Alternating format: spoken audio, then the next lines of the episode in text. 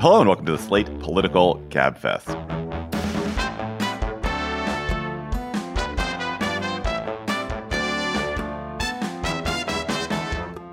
September 21st, 2023, the Who's Winning the Auto Workers Strike edition. I'm David Plotz of CityCast. I'm in Washington, D.C.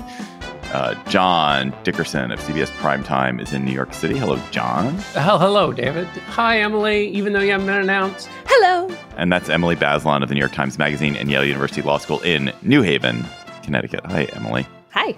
John, you and I are, seem to be wearing the same shirt. Oh my God. We huh. are. We are wearing. By the way, we're. It's essentially athleisure wear. I, I, mean, I don't think of it that way, but it's my running shirt. Yeah, this is. I was going to go for a bike ride after this. Does yours have the little thing for your thumb? Oh, this one doesn't, but I have others that do. Love those. Yeah. I oh god, in the fall and winter. Oh, it's tremendously satisfying. This week on the Gabfest, the UAW strike is stretching into a second week, so we will discuss the fascinating questions it raises about capitalism, about globalism, about politics. Then misinformation, abuse, political meddling, much worse, are rampant on the big social platforms. Who benefits from it? Why? We will talk to Yoel Roth, the former head of trust and safety at Twitter, who is now under attack from Donald Trump, Elon Musk, various other dark forces of the internet who are out to get him. Then, inspired by a news story in The Atlantic, we will talk about reason number 468 that it is harder to be a teacher these days. That is the exhausting work of dealing with negotiating with parents all the time. Plus, of course, we'll have cocktail chatter and a reminder that we have a live show coming up in Madison, Wisconsin on Wednesday, October 25th at the Majestic Theater in downtown Madison. It's at 7:30 p.m. on that Wednesday night. We have a few tickets left, so get your tickets. There're just a few left. We're gonna have a fun show. We're in fact we're gonna converse. You guys send us great guest ideas. We're gonna converse about potential special guests. Um, but go to slate.com/slash gabfest live to get tickets for our show in Madison, the Majestic, on Wednesday, October 25th. So, the most astonishing fact, which you all probably know, you all meaning John and Emily, and actually you all probably listeners, is that UAW membership, which peaked at 1.5 million in 1979, is now only about 150,000. And about 12,000 of those members across the big three automakers. Although, are they the big three automakers? They're not really the big three. Ford and GM are American automakers. Stellantis, which is not really an American company anymore. And, and also doesn't sound like an automaker. It just sounds like a, a new cruise ship or something. And also, I had never oh, heard of totally. it until this week. No, it sounds it sounds like something you take for your blood pressure. You're on Lipitor while I'm on Stellantis. Yeah. Anyway, that one. Don't try Stellantis at home. Anyway, this is a year of labor upheaval. Hollywood, of course, is at a standstill. UPS and American Airlines recently settled with their unions. Um, and it, union issues, labor issues are at front and center. Donald Trump will be speaking in Michigan uh, towards, I don't know if he's going to be speaking to UAW workers, but he's certainly going to be speaking towards UAW workers next week. And Joe Biden, the president, is, of course, supporting the strikers, as he says here. The bottom line is that auto workers help create America's middle class. They deserve a contract that sustains them in the middle class. So, John, give us the background. Uh, what is the cause of the strike? What is the union demanding? The, the president, Shawn Fain, calls its demands audacious. Why are they audacious? Well, I mean, when you say what causes a strike, I mean, you can go all the way back to the erosion of the middle class social contract, right? That that there was once uh, this promise that if you had a certain kind of job in manufacturing and the car companies were um, you kind of central to this, you would have a secure middle class life, and that meant job security, benefits, um, wages that would uh, go up with cost of living adjustments. Um, and this would be protected by labor. Um, and the reason business um, uh, agreed to this relationship with labor is because um, they needed a workforce, and government roughly supported this. There were obviously huge labor clashes, massive labor clashes in American history um, before that, and then even during the heyday of labor. But that social contract has frayed that's the larger reason. The more proximate one is that with respect to the UAW, they made a series of concessions during the 07 09 financial crash. Um, and they would like to claw back some of the things they gave away. And one of the things they agreed to as a part of that uh, agreement in 2007 was basically to have their wages freeze, so that basically the the companies um, or the UAW workers have had have lost about 20% in real wages over that period of time, whereas the average American worker wages have pretty much been flat. Um, there's a number of other things like a two tiered um, uh, employment system and other things that that were agreed to as a part of that UAW agreement and contract during the financial crunch. They're basically saying we did what we needed to do to help the companies survive. Now you've got to help us out while you, the car companies, have been making enormous profits. So. Um, the, the workers are asking for a 40% increase in pay. That has now come down a little bit in negotiation. They're asking for a 32 hour 40 hour work week, um, get rid of this two tiered system, which basically treats new workers differently than old workers, which creates intergenerational conflict. Um, basically, treat all, all workers the same. Um, uh, cost of living adjustments um, and some other things. Um, and the basically the argument from the the corporate side is um, we're under tremendous pressure to move into the electric vehicle market, both um, because that's where we think our long term um, future lies, and also because companies like Tesla are, you know, starting to take away our market share. Um, in order to make that transition, we can't give in too much to um, to uh, these labor demands because it will, even though we've been making lots of money, we need that money to deal with this threatening future, which is existential. This is taking place at the same time that you have um, a government shutdown, um, resumption of student uh, debt payments, which may have an effect in the economy, um, and the Fed probably moving again before the end of the year. So it takes place in a context of a possibly turbulent uh, economic period which, whether the UAW strike contributes to that economic peri- um, turbulence, is almost immaterial. It might very well uh, get the blame for or get wrapped up in that, which is a kind of external factor that's probably worth keeping in there mind. There isn't an actual government shutdown. There's the threat of a government shutdown, right? I think, given the way negotiations aren't going, there's going to be a government shutdown. But you are exactly right. It has not happened yet. We're taping on Thursday morning. The UAW says that if there is not significant progress, they're going to expand the strike tomorrow. And one of the interesting things about the strike is its strategy, which is that it touched each of the car companies, but only in a very limited way, um, but in a, enough of a way that it's disruptive. It's causing supply chain problems for them across, cascading across their production. What what do you make of this uh, interesting targeted strike strategy? I mean, I think it's smart. It seems like it can do the disruption you were talking about, but it also means that um, there are a smaller number of workers who get money through the union strike fund, and that could make the strike fund stretch out for longer.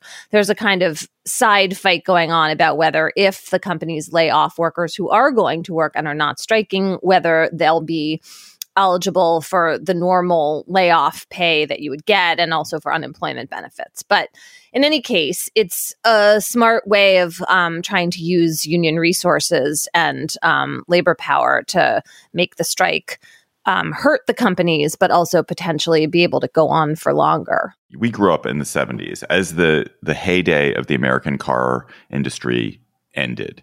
And we grew up, I mean, I certainly, my family went from an American car to a Toyota Corolla. That was a transition we made in the late 70s. And my parents have since owned Toyotas and Subarus. And I think I've only owned, I once owned an American car, but I've only owned, uh, you know, a VW and a Subaru. The car industry is highly, it was international in the 70s. It is highly international now. American car manufacturers are manufacturing a significant amount of their their output in Mexico. Non American car companies are here and are not unionized for the most part. The largest American car company is Tesla, and it is not unionized.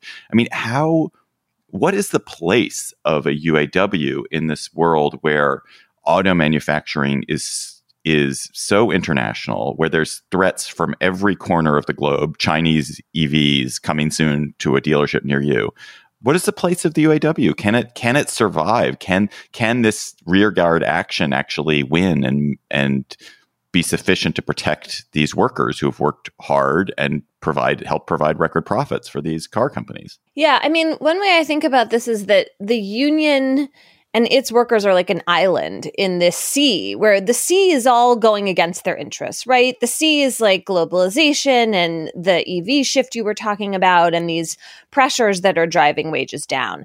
But the union still has power on its island. That's its domain. And you know, I I listen to the excuses for not giving these workers, you know, the kind of pay and benefits that they want and it just honestly like infuriates me. They took these big cuts to help the company survive in the recession, just like you were talking about. They've never been made whole. Um, like you said, John, the companies are making right now enormous profits. The CEOs are getting paid umpteen millions of dollars. And there's always a reason not to compensate the workers, like not to give them back the share of the pie. And and I just it it makes me so mad on their behalf. And then I guess rationally, you have to step back and remember that there was this sort of post war period where labor was able to extract more money, more of a share of wealth than usual for the economy. And since like the 80s, really, since Reagan, we've kind of slid back from that moment of relative and I don't want to exaggerate, but relative economic equality. And it's gone in the other direction. And so presumably these larger social forces are militating against what the union is asking for. But it just seems like on the island entirely justified. Especially since on the island, the CEO of General Motors made nearly $30 million, $29 million in 2022, which is 362 times the median GM employee's paycheck, which um, is extraordinary, though, of course, that happens outside that island too.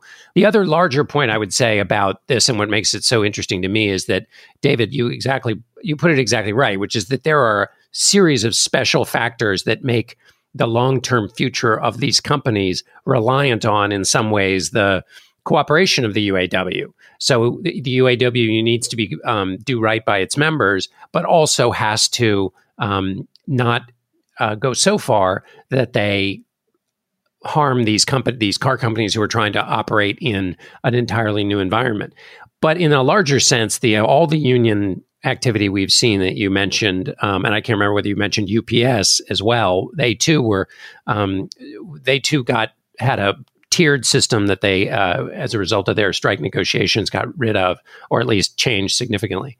Um, this is all a part of basically unions trying to figure out how to redress the the fraying of this social contract and the inequality that has happened as a result in a system where government's not doing a great job at handling that the market isn't doing a great job at handling that and so this is a test case as all the other labor fights are, but it's a test case in a weird situation. In other words, where it's got idiosyncratic elements. There are smarter people, and I haven't read this stuff the way I should, probably should, but who've who have made the point over and over again that one of the fundamental uh, kind of things eroding the foundation of America and American democracy right now is that the 2007 2009 pain was just not distributed properly, and this is where we see it. Like that it always felt so wrong to me. And I remember actually, I said this on the GabFest. I remember this. We've been t- doing this podcast long enough. I said, I am surprised there are not people with pitchforks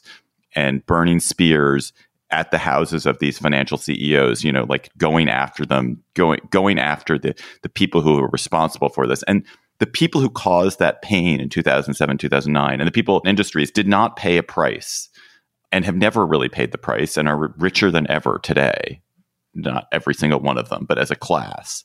Um, and then the people who who bore the brunt of it, who were people who got screwed on their mortgages, or people who were at industries that that suddenly had to get take a massive haircut, ha- have suffered and suffered and suffered. And this is a chickens coming home to roost for for all the people who who benefited back in the day. But it's not clear to me, as just as the cause is, as correct as it is that that that the workers who bore that pain in 2007 and 2008 and 2009 and since as correct as it is that they should be made whole it's not clear to me that the economy that the the relentless inexorable cruel force of capitalism can will permit it in a way that is tenable in the long term.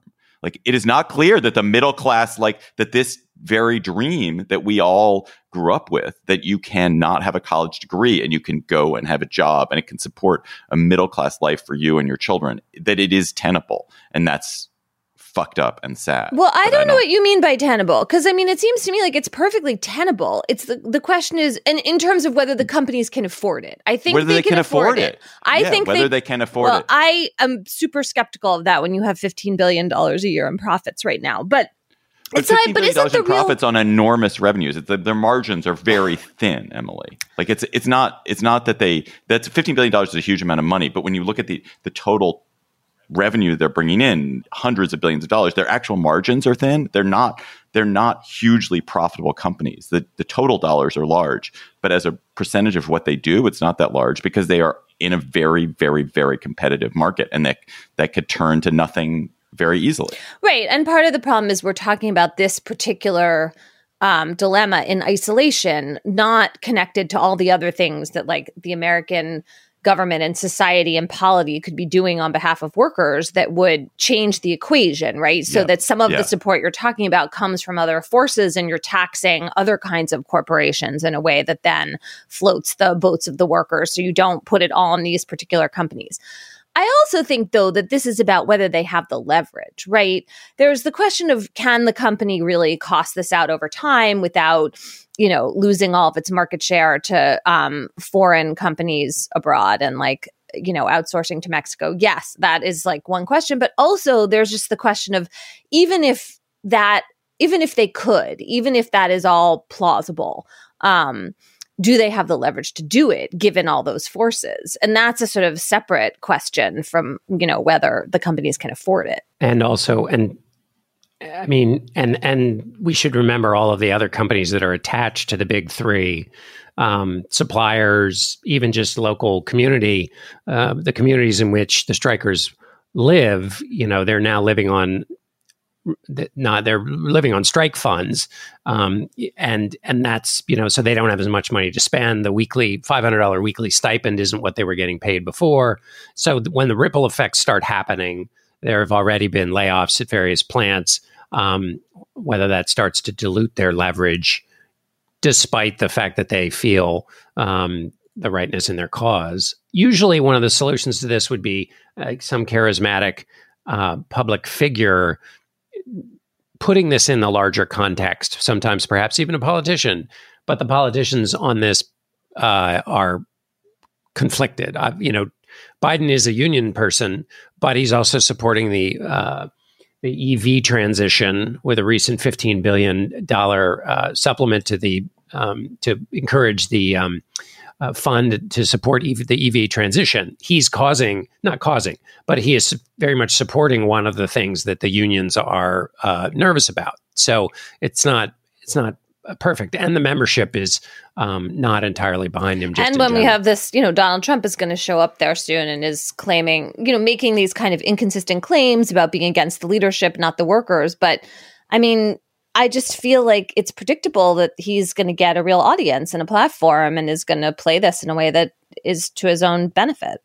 Do you guys think that Biden should walk the picket line? there's a precedent issue, which means then every time there's a there's a picket, there, every time there's a strike, he's got to decide whether he goes or doesn't go, and that makes it always about him. Um, and also, I'm not sure he's real welcome. He was sending. Um, there were some, you know, White House envoys who were going to go uh, help with the negotiations that were then that didn't go. Um, I don't think it's it's necessarily a welcome place for him. Um, so so I think that's probably suggests that it would not be a good idea. Can I just actually make one point about CEO pay? Because whenever something like this comes up, you are presented with the horror of the this inequity. It is just so repellent that a CEO would make 400 times what their average worker makes. It's just indefensible. It's wrong. And the only way that it's defensible is by CEOs kind of only talking to their board members and the CEOs and their boards only benchmarking what they make against other CEO peers. And that if your consti- your constituency is your CEO peers and Wall Street, but if your constituency, if if Mary Barra and the other and the other and the whoever the Stellantis CEO and the Ford CEO, if they're um, if they benchmarked against what their workers were making, if their constituency was the people they worked with, the people who actually were their colleagues, then they would be paid normally. You know, maybe they'd make 10 times what the what the average worker was making or um, it's just when you when you're when you live only in the world of the Davos class, only in the world of the global elite, and those are the only people you talk to and think of as your peers, then it somehow entitles you to be paid like them and to make 362 times what your actual colleagues make. But it's just wrong. It's absolutely wrong. And they should be ashamed of themselves, but they're not. Biden got 62% of union households in Michigan in 2020, according to exit polls, while Trump got 37%. Politics are different. Exit polls need to be, you know, we need to to be real careful about those. But that's just a number to think about. Um, overall, Trump did better with union households than Republicans normally do. He lost them by only eight percentage points, um, which is the best performance of a Republican candidate since Reagan but I should hasten to add politics today and the lack of party switching and the calcified partisanship make that Reagan comparison um, not so good. But anyway, those are just two little. Um, uh, and I should say that back in 2020, even though Trump did well in 2016, the gap was back up to 17 points in 2020. So those are just some numbers to think about the, the political theatrics in the coming weeks between Biden and Trump with this UAW strike. Do you want to hear more from us after this episode? Sure, you do. Emily's shaking her head like, no. but of course you do. You should stick around for our bonus segment. Today we're going to be we're going to be talking about Lauren Boebert. Last week in Slate Plus, we talked about Susanna Gibson, the Democrat who left a surprising video trail of her off hours behavior. This week we will talk about a Republican who is leaving a surprising video trail of her off hours behavior. Lauren Boebert, who was misbehaving in so many ways in the performance of Beetlejuice. So, uh, John, John's can't believe John. That is why you should become a Slate Plus member. The fact that John is signed. Maybe John missed this in the one. traffic mm. before and didn't realize he'd agreed to this. No, I, I, I, I one has to pick one. it's going to be good. It's going to be great. If you're a Slate Plus member, thank you. Because of you, we've been able to keep the Gabfest going for so many years. If you're not a Slate Plus member, please sign up. Uh, we think you get great stuff. These uh, bonus segments are so fun and so interesting, and you get them every week, as well as on many other Slate podcasts. You get discounts to our live shows, like the one at Madison, no hitting the paywall on the Slate site. So if you're a member, thank you. If you're not a member, go to slate.com slash gabfest plus to become a member today. We are so glad this morning to be joined by Yoel Roth. Yoel Roth is a visiting scholar at the University of Pennsylvania and the former head of trust and safety at Twitter, where for more than seven years he led the teams responsible for Twitter's content moderation, integrity, and platform security.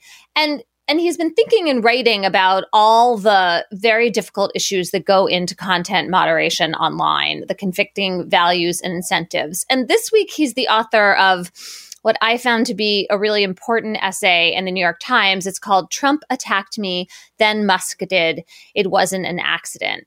And what I take away from this essay is that there is a really looming threat to um, elections in 2024, not just the United States election, because you point out that there are 40 elections around the world, um, many in other big and significant countries.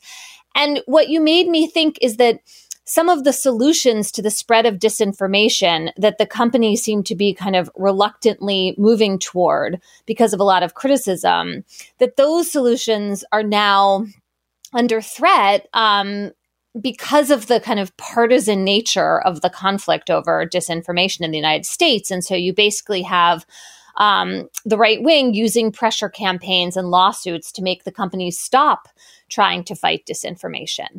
Um, can you just talk a little bit about what your big concern is here, what you see kind of on the horizon? Sure. Thanks for having me. After 2016, we saw kind of a loose coalition emerge between civil society groups, academic researchers, tech platforms, and the government to address disinformation in its various forms. And that work was measurably effective. We had pretty significant election security challenges in 2016. Russian interference was a thing that happened. And then it didn't really happen in 2018 or 2020 or 2022. And that wasn't for lack of trying by Russia or a whole host of others. it was in fact the product of sustained investment. And what I worry about going into a year that's going to have a ton of elections is that a sustained campaign to make that work seem like it was political and driven by an attempt to target Donald Trump has now eroded the effectiveness of that coalition and has undermined its ability to operate. I think one of the assumptions that people had is that if that there was a there was a sort of a self-regulating aspect to this that if the platforms became sordid and ugly and unreliable it would cause themselves to clean themselves up because that no one would want to be in this garden of hate speech and this this garden of trollishness. The regular people wouldn't be there and therefore there would be a, a natural regulation. Why does that not happen? Why is that not happening? I think there's a number of self regulatory forces that, at least theoretically, are at play in the social media space. Um, I think user preferences, as you noted, are one of them, right? People don't want to be on social media that sucks. And if they're surrounded by hate speech and abuse, there's lots and lots of research that every platform conducts that suggests that they'll leave. At Twitter, we would do what was called funnel analysis, an analysis of people who sign up for Twitter try it for a couple days and then leave and never come back. And we would actually ask them, well, why did you leave and not come back? And overwhelmingly, the most frequent response was because it was abusive and terrible. And so there's a really clear imperative there for platforms to make themselves not abusive and terrible. There's other incentives too, right? I think advertiser pressure is a significant factor. I've written previously about the influence of app stores from Apple and Google on this process. And certainly regulation, especially now from the European Union, is a significant factor here. But what we've seen with Twitter in particular, I guess now X, uh, is that even those forces aren't enough. In the face of a desire to reshape what this platform looks like, everything else goes out the window. Financial incentives go out the window. 60% of advertisers on Twitter have left and aren't coming back. Users have left and aren't coming back regulators are chomping at the bit for an enforcement action. And so all of the things that we thought would keep social media relatively in check don't seem to be working quite that way anymore. Right. What if it, what if Twitter just becomes a vanity two things, a vanity project in which those market forces don't matter and and where you can rally the club, where you can rally your the people who see the world as you do and who as you uh, have written about can be aimed at someone uh, can be, and and and whoa, if you, I mean, you know what it's like, and and we all have had. Um, even when you bump up against it, um, you know, I asked Tim Cook a question about Twitter uh, when I interviewed him for Sunday Morning, and and you, you it puts you in that world for just a minute, and it is hairy. Um, so so I guess the question is, um, what if it's sufficiently destabilizing to our politics all over the globe if it's maybe not a huge group of people on Twitter, but the people who are there are incredibly passionate, activated, and prone to you know, taking matters into their own hands. I mean, that's always been a bit of the risk of Twitter. Twitter has never been the most popular social media platform. It's not Instagram with 2 billion users, it's not Facebook with 3 billion users. But the users of Twitter always mattered. They mattered because they were politicians, they mattered because they were the press, they mattered because they were celebrities and media elites. And if you think about how political influence and persuasion happen, they happen through channels of elite communication. And therefore, Twitter was a really central tool for all of that. And so, part of the reason why we've always worried about disinformation campaigns on Twitter in particular is because we would see the Russian government, the Iranian government, the Chinese government not just going after ordinary Americans, they would go after journalists, they would go after politicians directly, and they would seek to influence them there. Twitter remains a really potent tool for reaching and influencing those audiences, but it's also a tool for reaching and influencing these incredibly activatable, violent audiences that you were talking about. We've seen those dynamics on other platforms, right? It's it's noteworthy that most of the violence of January the 6th wasn't organized on Twitter or Facebook or Instagram. It was organized on what we call fringe platforms, the sort of outskirts of the web. If Twitter turns into a fringe platform without appropriate governance, you can see exactly those same types of violent dynamics emerge. It's a platform that has all of the features that can lend to that type of violent outcome. And the only thing holding it back has been trust and safety work that increasingly is non existent. Can you talk a little bit about the difference that you see emerging between the European and American approaches? You know, the Europeans, these are not homegrown companies. They don't have the same incentive to make sure that they continue to exert this enormous global influence. I, I feel like I have to mention this to me crazy lawsuit that's going on where the Fifth Circuit has ruled that um, the government, the, the Justice Department can no longer basically talk to the trust and safety people in social media companies about threats of disinformation they see related to COVID or elections. And the idea is that this is a First Amendment violation, um, even though the companies didn't bring the lawsuit and the consumers didn't bring the lawsuit. It's it's a really weird case. Um, I think the Supreme Court Justice Alito stepped in to kind of stay the actual. Um, injunction against the government. So, you know, maybe they'll do something sensible. But it just to me reflects that there is this real divide happening where the Europeans are trying to kind of roll up their sleeves and think in a more practical way. And we're just like stuck in the United States um, in terms of making everything into a kind of partisan free speech debate. I mean, really, in those two examples, there is a fundamental disagreement about what the proper role of government should be in regulating the private sector. In the United States, the First Amendment looms large over everything, right? And the argument is companies like Twitter and Facebook have First Amendment rights, and their content moderation policies and approach are an expression of the company's First Amendment right to govern itself however the hell it wants. And therefore, the Fifth Circuit has taken the position that when the government tries to influence what companies are doing, they are engaging in prohibited jawboning.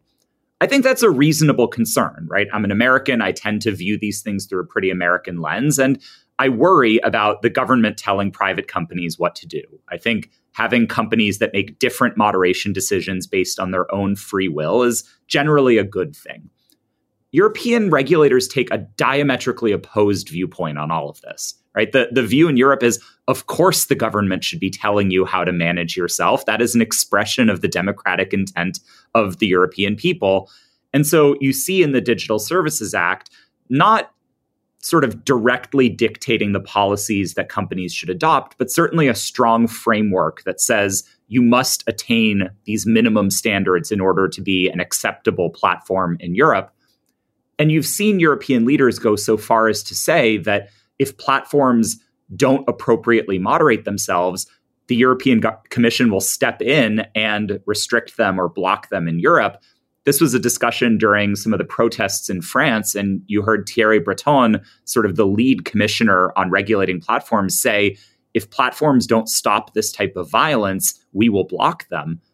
And I think about that through an American First Amendment lens, and it's horrifying. I'm like, freedom of assembly is one of the core guarantees in, in the First Amendment.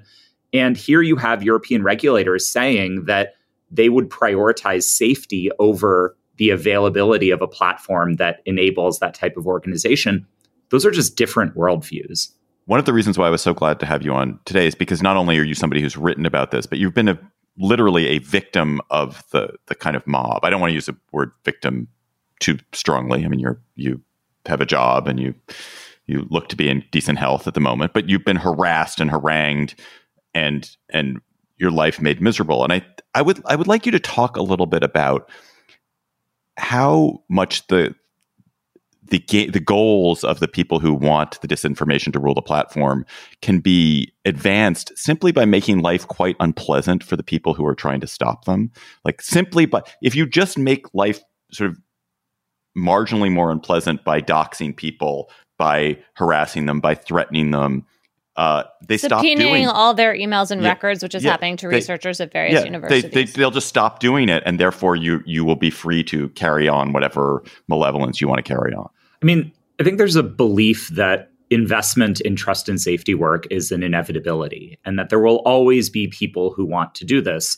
But the reality is, it isn't the case that there is an unlimited supply of people signing up to be doxxed and abused and harassed and have their lives blown up. Like people choose to do this work because they care about the mission.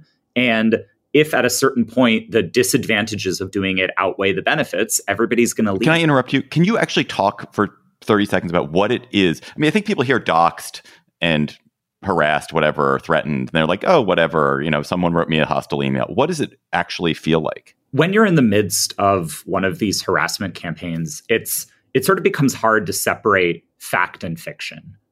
I think anybody who has spoken publicly or has been a public figure voluntarily or otherwise knows that you get the threatening emails, you get the at mentions on Twitter. But when it goes from being, you know, 5 or 10 a day to 5 or 10 a minute, it changes. Your subjective experience of it evolves.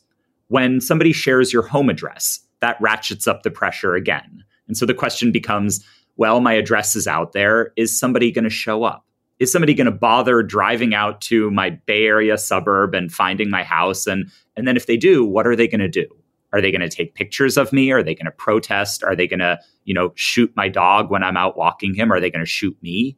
And you don't really know how to parse that, right? Like even the field of trust and safety is all about risk management and analysis. And you think of yourself as being a professional in understanding and evaluating risk.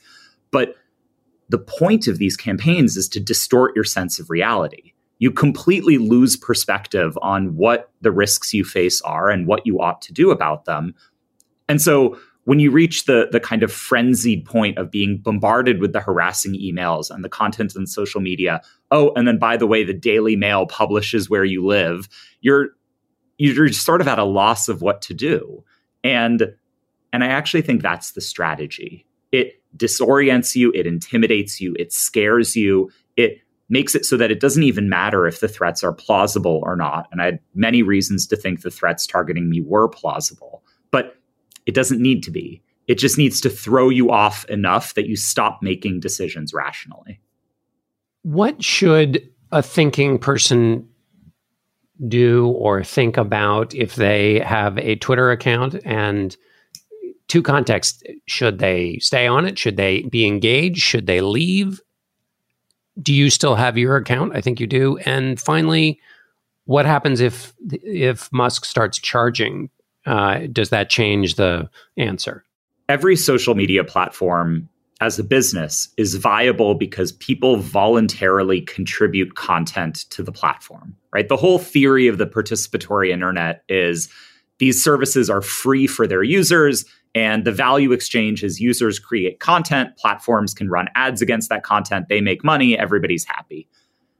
When people use Twitter today, and by that I mean create content on Twitter, they should do so with eyes wide open that they are directly putting money in Elon Musk's pocket. And you have to make a decision about whether that's an acceptable value exchange for you. For me, it isn't. I don't post on Twitter anymore. I don't log into Twitter if I can avoid it unless I'm doing research. And I feel that that's no longer an acceptable value exchange. The, the value I get from Twitter does not come anywhere near my concerns and, and moral qualms about giving money to Elon Musk. There are people for whom that's different. There are people who have an irreplaceable audience that is still on Twitter, people who can only speak or only find a community on that platform. And I respect those decisions. I would encourage everybody to be really intentional about that, to think about who are you giving money to? Who are you giving attention to? And also, what are some of the security and privacy risks that go along with an increasingly unstable and unpredictable platform? For me, that was enough to leave Twitter, but it's a really personal decision for everyone. Yoel Roth, thanks for joining us on the Gabfest. Come back anytime. Thanks for having me it's become clear that in basically every way, it is much, much harder to be a teacher today, especially a public school teacher, than it was a few years ago. As has been discussed in so many forums, including here, the pandemic learning loss, the exodus of teachers, the attacks on how gender, sexuality, and race are taught, the censoring of libraries, the rise of parents' rights groups, all are taking a toll on teachers. And now comes a new entry from Sarah Chaves in The Atlantic. Um, she's a teacher who's written parent diplomacy is overwhelming teachers. And it caught our eye. What is Chaves saying, Emily? She is saying that teachers are spending an enormous amount of time and energy talking to parents and dealing with parents. And I think she's really careful in saying that some of this is good and productive. She is all for communicating with parents about how their kids are actually doing in school, especially the kids who seem like they need more support at home, who, of course, those are the parents she often has trouble um, actually getting in touch with. What she's finding really burdensome are kind of constant queries um, uh, in response to like every single quiz score a kid gets or fussing over political issues that touch on school but that she has absolutely no control over like you know covid restrictions and uh, you know these larger questions about you know how much how what kind of parental rights people have or what the books are like in the library. These are not things that your kid's actual teacher has much effect on. And it just struck me that this is such a good example of too much information.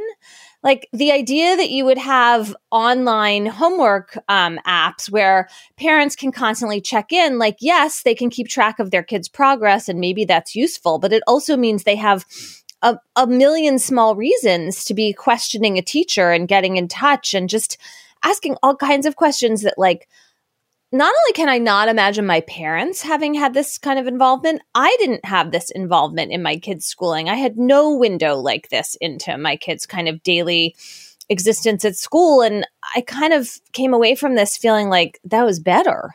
Yeah. I mean, there's a, so it does seem like the, the distinction, there's three categories. There's a category of the parent who isn't involved enough because they don't feel prepared, they're too exhausted or unable to participate. And she is, she wishes they would participate more. But then it's the, the, the people who are furious at the school system and then the people who are jockeying to win the meritocratic race and gaining an edge for their kids by negotiating a grade and stuff.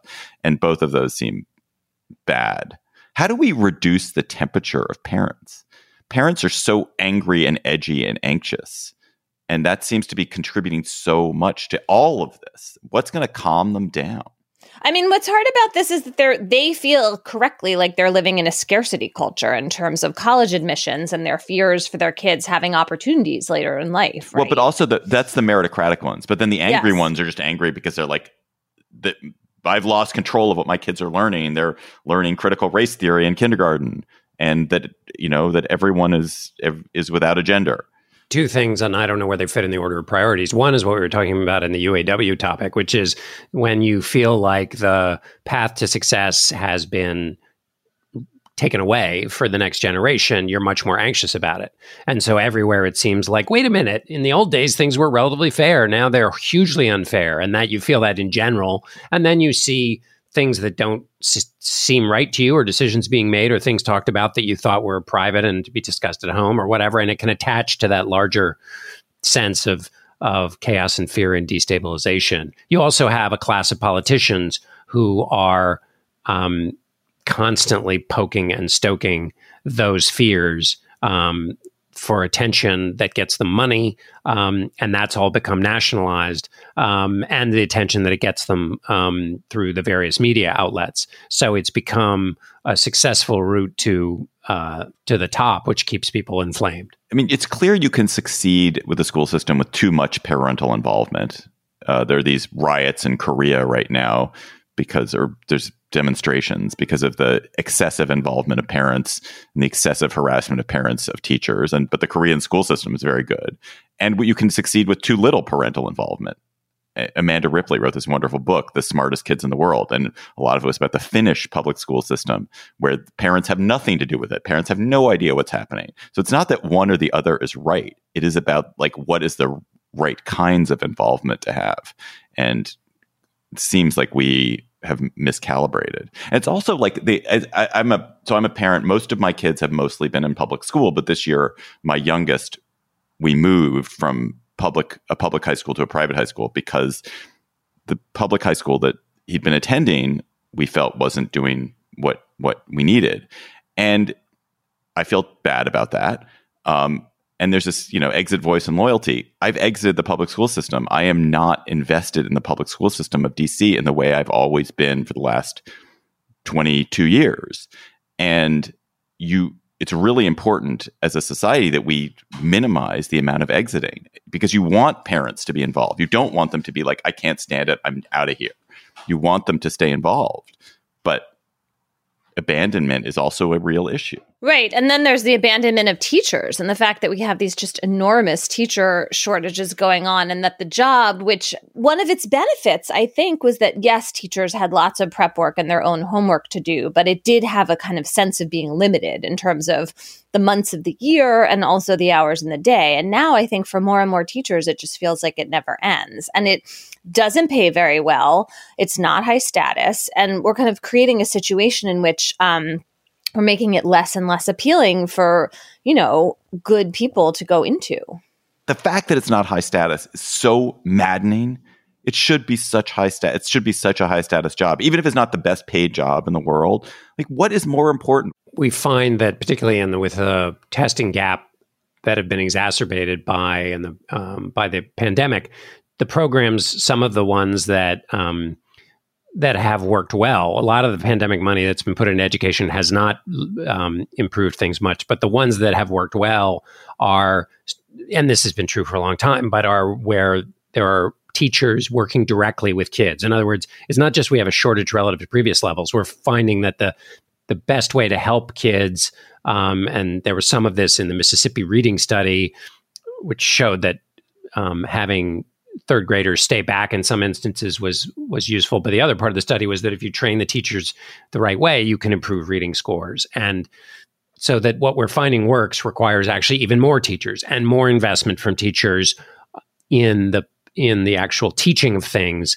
which is all that much more hard to do when they're being pelted with all of this secondary stuff. Can i just actually pose a question to our GabFest listeners that I've been wondering about. And I, I don't think I've ever asked. If I've asked this on the GabFest before, let me know. But I know we have a lot of teacher listeners and a lot of people who have kids in high school, uh, parents of kids in high school. Something I've wondered about there's all this talk about the book bannings. And for years, the talk about book bannings that I focused on was really about Huckleberry Finn. That the, the Huckleberry Finn was, is this American, magnificent American book that is filled with language that is it is horrifying and I mean, it's intentionally horrifying, but it is horrifying language. And I've just been wondering if that book is being taught at all anymore. I think the If- answer whether is it no. has whether it has just quiet vanished. I would be very curious to if you're someone who's been teaching at a high school for a while, whether this is a book that used to be taught and no one teaches it, or if there's anyone who who still does teach it. Like I'd love to hear how that's gone because I my sense is that it is. I don't think my kids have read it. I don't hear people talk about it. I think this was a book that was every student read. In, certainly in our generation, we all read it, and I don't think any kids are reading it today. And I'm just really curious whether that I'm my instinct is right um, on that. So let me know, and you can be anonymous. I'm not going to like out you as a person who teaches Huckleberry Finn and or doesn't teach it. Let's go to cocktail chatter. Emily, when you were having a crisp fall cocktail, finally at last, a fall cocktail in New Haven, what could be better? What are you going to be chattering about with all your your pointy headed Ivy League White Tower friends? Good grief. Um, I'm really interested in a story this week in the Connecticut Mirror about Nora Dannehy. So, Nora Dannehy is currently a nominee for the Connecticut Supreme Court. And so she was answering questions um, in regard to the, her nomination, and she broke her silence about why she quit the Trump Russia investigation and resigned from the Department of Justice before the 2020 election. This was a moment in which she was the top deputy to John Durham. He was the prosecutor who was supposed to be in some way vindicating Donald Trump in the whole, you know, post Mueller fallout. And what Dannehy said was that she quit as a matter of conscience because she thought that Bill Barr, who was Trump's attorney general, was trying to improperly pressure the investigation to try to get a public report out before the 2020 election. In some ways, this is just like a sort of coda to a story that ended a while ago. On the other hand, it's really important why she left this investigation, that she's confirming what seemed like the obvious suspicion all along. And I have to say, it made me deeply frustrated that she has been silent this whole time. If she had come out in that moment and said that Barr was exerting this kind of pressure, it would have been politically meaningful and it would have helped explain what was happening and why it was so dangerous that the Justice Department was being turned into this kind of political weapon. But she held her, you know, she kept quiet until now. And now, of course, she's in this totally different political context where in the democratically controlled state of Connecticut, she feels like she has to answer these questions in order to get this position. And I just found the whole thing very frustrating as a matter of like professional ethics, frankly. John, what's your chatter? One is the straight up, in the traditional uh, definition of chatter, on Sunday in the Utah desert, it may very well be the case that a parachute will drop from the heavens.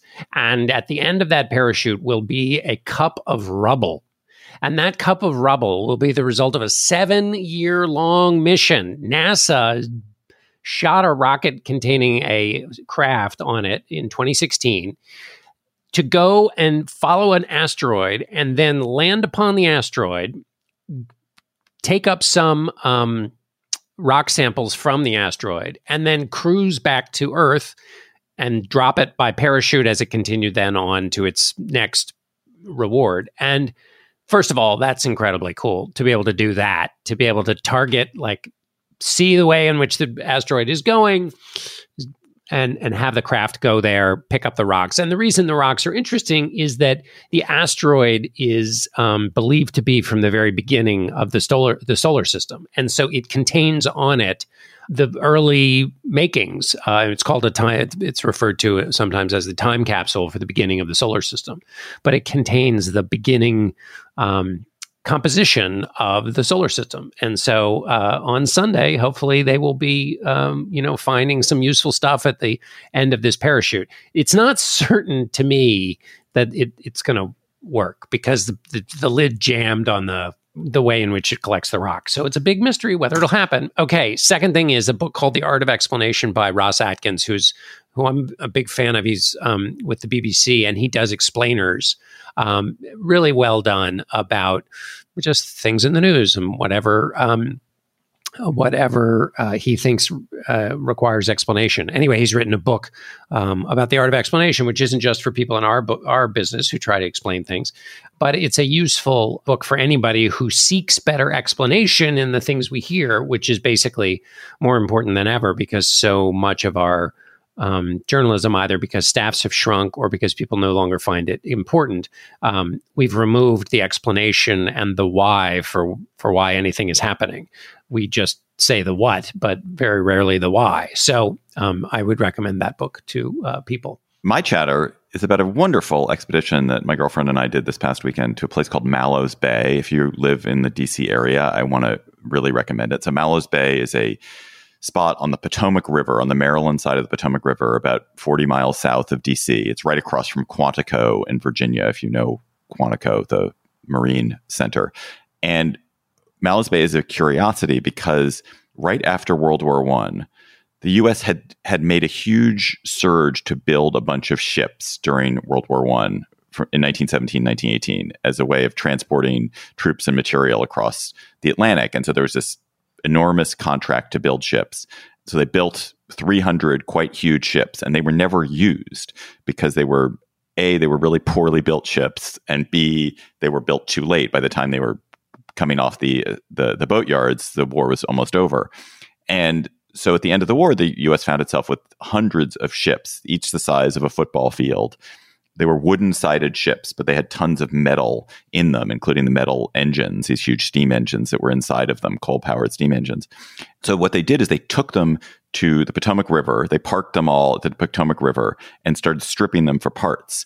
And it became the largest boat graveyard in the Western Hemisphere with 300 boats sitting on the side of the Potomac River. And over generations, these boats burned, they were stripped, salvaged. Um, but there are the it's called the Ghost Fleet of Mallows Bay, and there's the remains of 300 boats sitting shallowly in the Potomac River, mostly just a few feet of boat left, and they've become habitats for birds, bald eagles aplenty, uh, beavers building dams in them, um, wonderful flowers and trees coming out of them, and you can kayak among it and and sort of see the this the ghostly remains. It's an incredible place. Listeners, you also have great chatters and you share them with us by emailing them to us at gabfest at slate.com. Um, we have so many, so many good ones. Keep piling up. Uh, and our listener chatter this week is from Kevin Collins. Hey Gabfest, this is Kevin Collins from San Antonio, Texas. I've got a great chatter to share with you thanks to Annalise Bear on TikTok. Imagine being able to step back in time and witness the ancient Aztec capital city of Tenochtitlan in all its historical glory.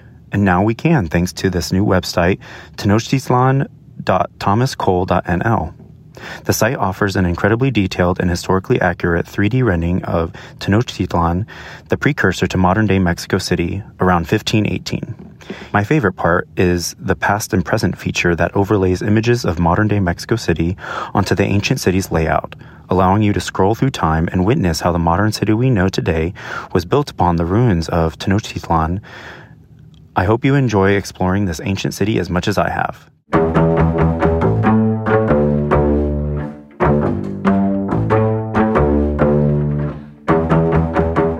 That's our show for today. The Gabfest is produced by Shana Roth. Our researcher is Julie Huygen. Our theme music is by They Might Be Giants. Ben Richmond is Senior Director for Podcast Operations. And Alicia Montgomery, who I saw this week in the flesh, Alicia and I ran into each other, is the VP of Audio of Slate. Please email us, chatter at gabfest. And please come to our live show in Madison. Go to slate.com slash gabfestlive to get tickets for that show. For Emily Bazelon and John Dickerson, I'm David Plotz. Thanks for listening. We'll talk to you next week.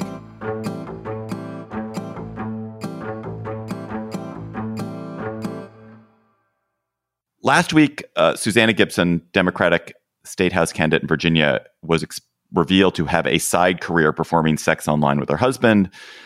This week, we have another story in the same similar vein. Someone else who didn't realize was she she was being watched by so many people. Lauren Boebert, the Colorado Republican, the really MAGA, uh, difficult, troublemaking crazy person who occupies a Colorado House seat and nearly lost it in 2022, was at Beetlejuice with a date. And she was captured by night vision cameras that apparently surveil entire theaters. She was tr- caught on this camera vaping, dancing in her seat, taking photos and video, feeling up her date and being felt up by him. Boebert lied about this. And then when the video evidence came out and caught her dead to rights, she apologized in addition Ish. to she did apologize. She did apologize. She apologized. I mean, she she offered excuses, but she did apologize. The the video doesn't reveal what the people near her reported, which is that not only was it she doing these things, she was just being rude and obnoxious to them as well. We can talk about Boebert if you guys want. I actually am mo- much more interested in the question about whether we should be surveilled like this. Number one, and number two, I think it is. I found it honestly prejudicial that the tape of not of the tape of her vaping, but the stuff about her being groped and groping that that was released. Oh. I thought that was wrong to release that. I thought that was just I thought that was something that that it should exist. I don't mind if it exists, that's fine. But the idea that that is released and she is held up to public ridicule for that, I thought was really unfair.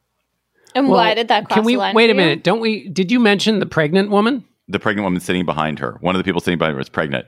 Yeah, a pregnant woman sitting behind her said, "Can you please stop vaping?" She blew her off, and then when they said that was one of the reasons she was removed from the theater, she lied and said there was no pregnant woman and it never happened. Like that matters.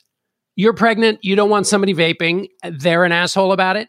You get to that that matters. That's That was just a snippet like, from our Slate Plus conversation. If you want to hear the whole conversation, go to slate.com slash gabfest plus to become a member today.